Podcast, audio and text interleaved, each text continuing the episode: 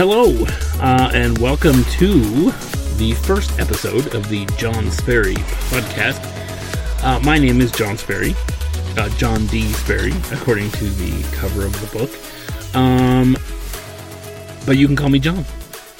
You probably have never heard of me, and if you have, it's because you are a close personal friend of mine. Because nobody who's not a close personal friend of mine has ever heard of me. So, uh, just what I want to do is sort of introduce myself, tell you what I'm doing, and why you are here and should keep listening to this podcast. First and foremost, this is a podcast of fiction, fiction writing. Um, it's going to be featuring my writing as an author, and each episode is going to feature a chapter in a serial format of each of my books. The first book that we're going to be focusing on is called LAMP, the Link Access Manipulation Program. It is a science fiction piece of work uh, that I wrote a few years ago. Um, but before we get into that, I just want to tell you a little bit about who I am and why I'm doing this podcast. First of all, my name, like I said, is John Sperry. I am a school teacher. Uh, first and foremost, um, I've been teaching seventh grade uh, language arts and social studies for 13 years with some very great people at the same school. Um, I live in Oregon in the United States. Um, I have been married to my wife Sarah for nearly 20 years now, and we have five children together. Um, and those little rascals are the uh, sometimes they're the inspiration for some of my characters. Maybe not some of the greatest characters. Um, but that's a story for another podcast. I've written four novels. I have a trilogy of work called the Immortal Light trilogy that can be found on Amazon in paperback and digital, and hopefully in the near future audio, uh, much like this one. I have been writing uh, for a little over 10 years, but I my first book was published, or I, I had it published in 2010 or 2011. So it's been it's been a while uh, that I've been writing, and I thoroughly enjoy it. I would love for it to be my career, but we will see how that turns out. And the reason I want to make this podcast is I've been super inspired. Right now, if you're listening to this podcast somewhere beyond spring of 2020, um, just a little historical background for you. We are in the middle of a pseudo quarantine because of the COVID 19 virus, and Americans and people worldwide are really suffering from this thing, and we've been asked to stay at home. So, the purpose of this podcast is twofold. I am bored to tears. Um, I do woodworking. I do lots of woodworking, and so I keep busy during the day with that. And at night, I do this. I, I record these podcasts. I record these um, these audiobook chapters of my of my book in order to stay occupied. And the second reason I do this is for you, to entertain you. I want to entertain you with my literature. And if you don't like it, you, you don't have to keep listening. But I've had lots of requests um, for an audiobook of my literature. And so that's that's the other reason I'm doing this is uh, is for you to be entertained, to have something to listen to while you exercise, while you do housework, while you do whatever it is you do when you're in quarantine from the deadly viruses of the world. Um, so yeah, so that is that is why I'm here. The format of this podcast um, is it's going to be really simple. This first episode is going to be sort of different because I wanted to introduce myself and get to things. But the format is going to be really simple. You're going to you're going to click play on that episode and you are going to immediately hear a chapter of my book. Um, like I said, in this case, it's going to be the book Lamp. Today's episode is going to be the prologue. You're going to hear me read the prologue. Um, yes, I'm going to try and do voices. So we will see how that goes. Um, I am not a great actor. I have never uh, studied in the theatrical realm or the theater arts. Uh, I'm not a thespian, as it were. But I'm going to give it my best shot because it's free. So, that all being said, after I am done with the episode, so after you hear the chapter that I that I read that day, I will come back on and I will have a discussion and the discussion topics are going to be primarily specific inspirations or specific tidbits that I want to talk about with that chapter because there are lots of things people ask me all the time. Where do you get your inspiration? How did you come up with that idea? So I want to sort of address those things. Um, because I think it's a really unique process. It's a very fluid process. It, it's constantly moving, constantly changing, and, and you can't get stuck with the same inspiration. So, so a lot of times I have to be inspired from chapter to chapter as I'm writing uh, for different elements. I'll talk about things I, I stole from other fictional realms. Um, this book in particular deals a lot with robotics. So I stole a lot from Isaac Asimov. I stole a lot from Star Trek. Um, so you're going to see that, and I'll explain all that. Um, it's like uh, like U2 said in their lyrics: uh, every artist is a cannibal, and every poet is a thief. So I'm I'm stealing from other artists uh, because they had fantastic ideas that I can that that can be used, and so that's how it's going to go.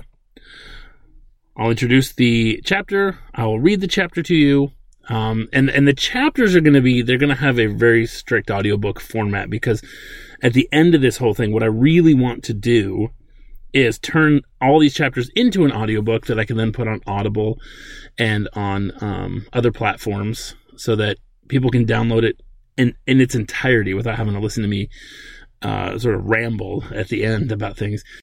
Other than the tidbits about the book, I also want to talk about my writing process. I want to talk about the editing process, querying agents. This is this is the thing that that is mysterious to a lot of people. Um, talk about rejection. I I usually don't self-publish a novel until I've had 100 rejections on that novel, which makes me sound like a horrible author. And maybe I am. Maybe I'm maybe I'm absolutely terrible at this whole thing. But I'm going to let you decide that. I'm going to talk about requests. I've had quite a few requests from agents for my work. Um, but I always, like I said, in every single instance, I've gotten the, oh, this just isn't for me right now response, which is okay. Agents are people. Agents have to be into what they're trying to sell. And if they're not into it, they're not into it. And um, another thing, another topic I think is really important is having a support system. If you're going to be a writer, you need a support system.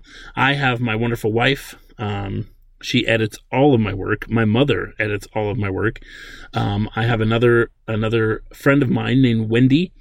She goes through and she is she is sort of my copy editing guru.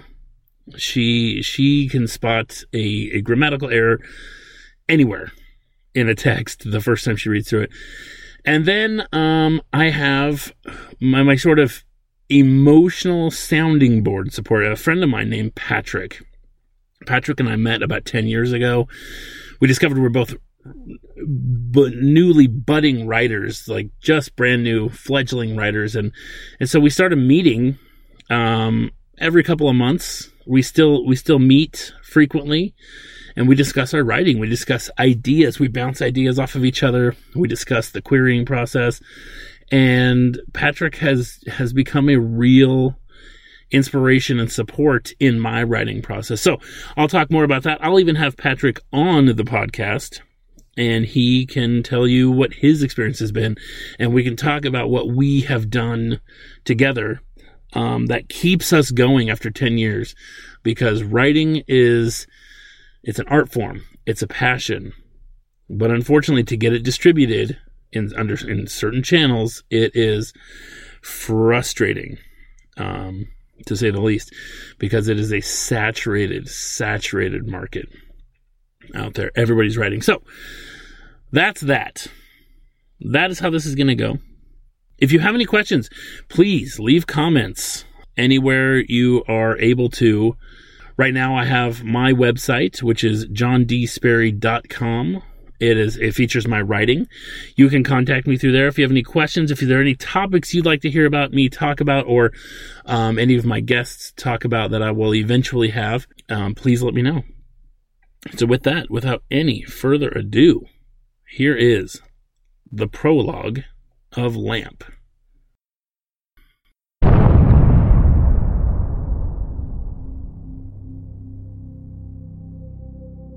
Blue and orange flames licked the sides of a writhing belch of black smoke like serpent tongues over the main highway interchange of Bagh City. Every window of City Central Hospital's upper floors was filled with patients, doctors, nurses, and other staff members gazing out at the plume of thick, acrid smoke rising in a pillar of hellish terror nearly two kilometers away. Whoa, what happened? asked the young custodian as he caught his first sight of the scene. I don't know, a doctor in a white lab coat mumbled distractedly as he stared out the third floor window. It sounded like a bomb. I thought the Tellarides had finally had it with the Sultan and attacked the supply lines, but that's the highway, he replied, pointing his finger toward the horizon and the tower of smoke. Looks like a collision on the metro, the custodian replied as he leaned toward the glass to get a better look. But you weren't far off. It looks like a heavy lithium transport was involved. How can you tell? asked the doctor. See the blue flames? The doctor looked with narrowed eyes and nodded. That's from reactor plasma. Only heavy freighters and transports use those kinds of reactors. Small transports use coil reactors. The doctor scratched the day old growth of hair on his face.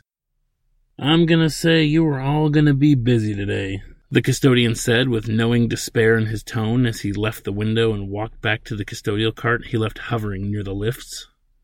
Down on the first floor, doctors and nurses in the emergency medical facility scrambled to ready their beds for the nightmare that was descending on them in the sound of squealing sirens. Com relays all over the lower floor announced that hundreds of victims were estimated in a massive freighter accident on Bagh City Metro Highway 1.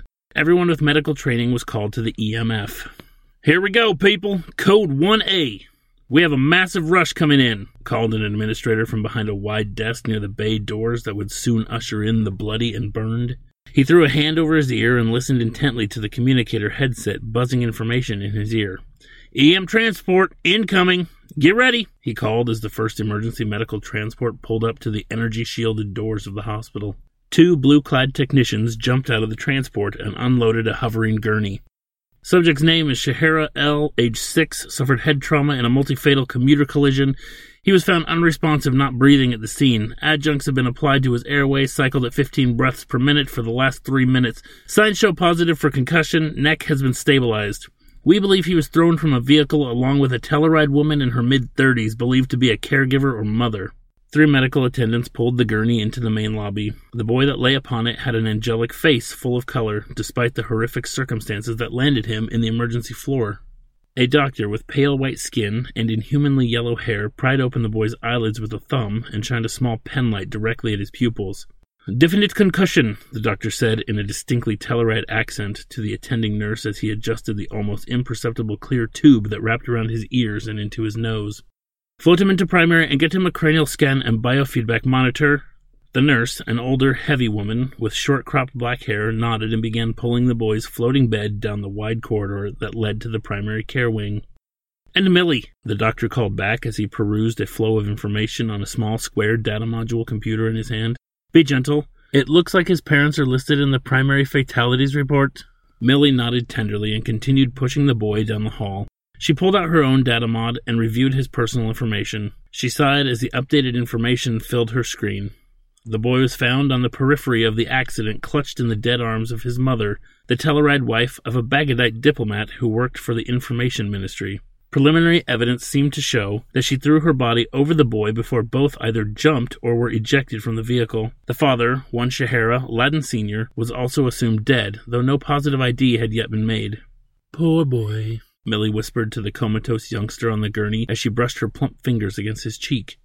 Floating the gurney into the PCW, Millie began barking at the tech on duty. This boy needs a CCT scan immediately and get me a biofeedback monitor. The tech jumped at the orders and pushed the boy into a room with a wide machine, hollow in the center, just the right size for a person to slide into. As she prepped the biofeedback monitor, Millie's data mod began to vibrate in her pocket. The display read code 1A. The honeymoon was over. Victims of the crash were starting to fly through the doors of the EMF. Millie turned back to the boy on the gurney and stroked his limp cheek one last time as she stared sympathetically. Be brave, little Ladin Shahara. You have a long road ahead.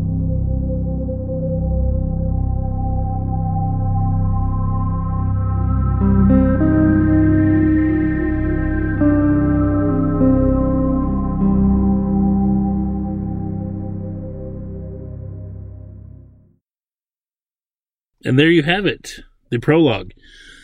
Lamp is a really special book to me. Um, what's interesting about Lamp is that uh, where where the inspiration came from to write it, and, and I think the inspiration is really obvious, um, because what you're going to find out is that Lamp is a retelling of a very famous story, um, a famous story that's really near and dear to my heart, and it's the story of Aladdin and the wonderful lamp from the 1001 Arabian Nights tales. I decided to do this story because about six years ago, uh, seven years ago, I was spending a lot of time in the gym and spending a lot of time running.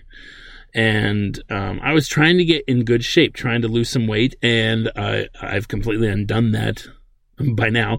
Um, I've gained all the way back, but I was doing a lot of exercising and listening to audiobooks while I did this. And three of the books that I listened to were the first three books in the Lunar Chronicles series by Marissa Meyer. And if you don't know anything about those books, um, I imagine if you're listening to this podcast, you probably are familiar with those books. But if you're not familiar with those books, they are a a uh, a very excellent retelling and and sort of reimagining of different fairy tale characters, um, such as Cinderella and Little Red Riding Hood and Snow White. And it's it's a fantastic universe that that Meyer has created in the Lunar Chronicles. And as I was listening to these things, these these characters that she chose, um, a lot of them are traditionally sort of Disney princess type characters. And growing up, I appreciated the Disney princess movies because we watched them as kids, but my favorite was always Aladdin. My favorite Disney movie was always Aladdin, um, and I loved The Lion King as well. Um, but as a kid, it was Aladdin. And when I became a teacher, I decided to teach the story of Aladdin and the Wonderful Lamp, and and we do all sorts of activities. There are things like comparisons. There's like um, ways to argue uh, which story speaks better to society, and we would have these debates about um, about the story in the books in class, and I just I fell in love with this. But all I could really compare the original 1001 Arabian Nights story to was the Disney cartoon.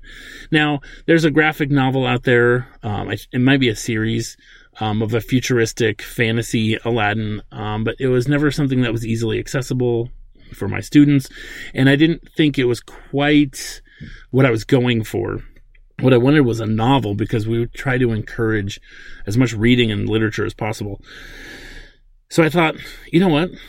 I'm totally inspired by Marissa Meyer here, by the Lunar Chronicles. I'm going to give this a shot. I'm going to take the story of Aladdin and I'm going to turn it into a novel uh, of a boy who, instead of finding magic, he is a a technological genius. He's a hacker, a computer hacker, and he uses technology and he finds a computer program written by aliens. as as funny as that sounds, aliens, man. A computer program written long time ago, galaxy far, far away type situation that will grant you any wish that you want by connecting to any digital network in the universe to get you that thing. Um, and so that's that's where this came about. I, I wanted to rewrite Aladdin and the Wonderful Lamp. Okay, so some elements from the prologue that you that you heard just now. Some certain elements, some interesting things.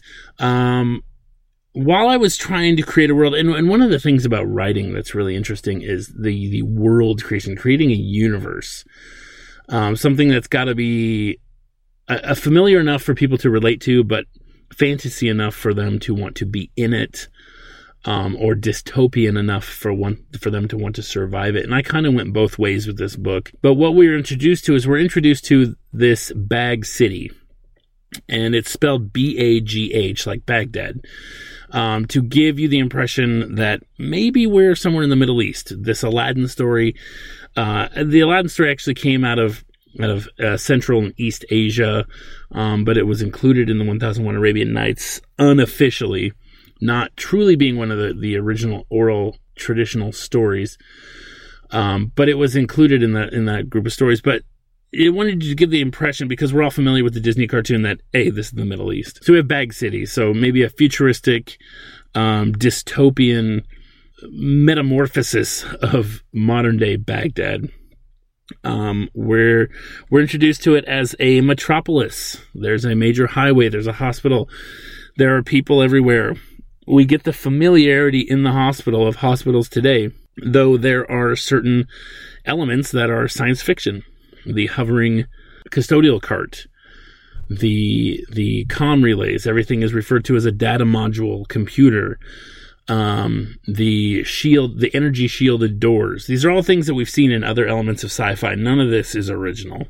None of this is, this is things taken from, uh, anywhere from Ray Bradbury to Asimov to Philip K. Dick to, uh, as you can see, I like the older sci-fi, um, things like Star Trek and Star Wars, um, Stargate. I am a big fan of all these things. And so I'm, st- I'm stealing stuff, universe universe universal elements left and right to to sort of create this universe of my own. So you can see that um, in this uh, prologue. Um, as far as characters go, uh, um, I'm setting up in this in this in this episode in this prologue. I'm setting up the different characters. You have Bagadites and you have Tellarides.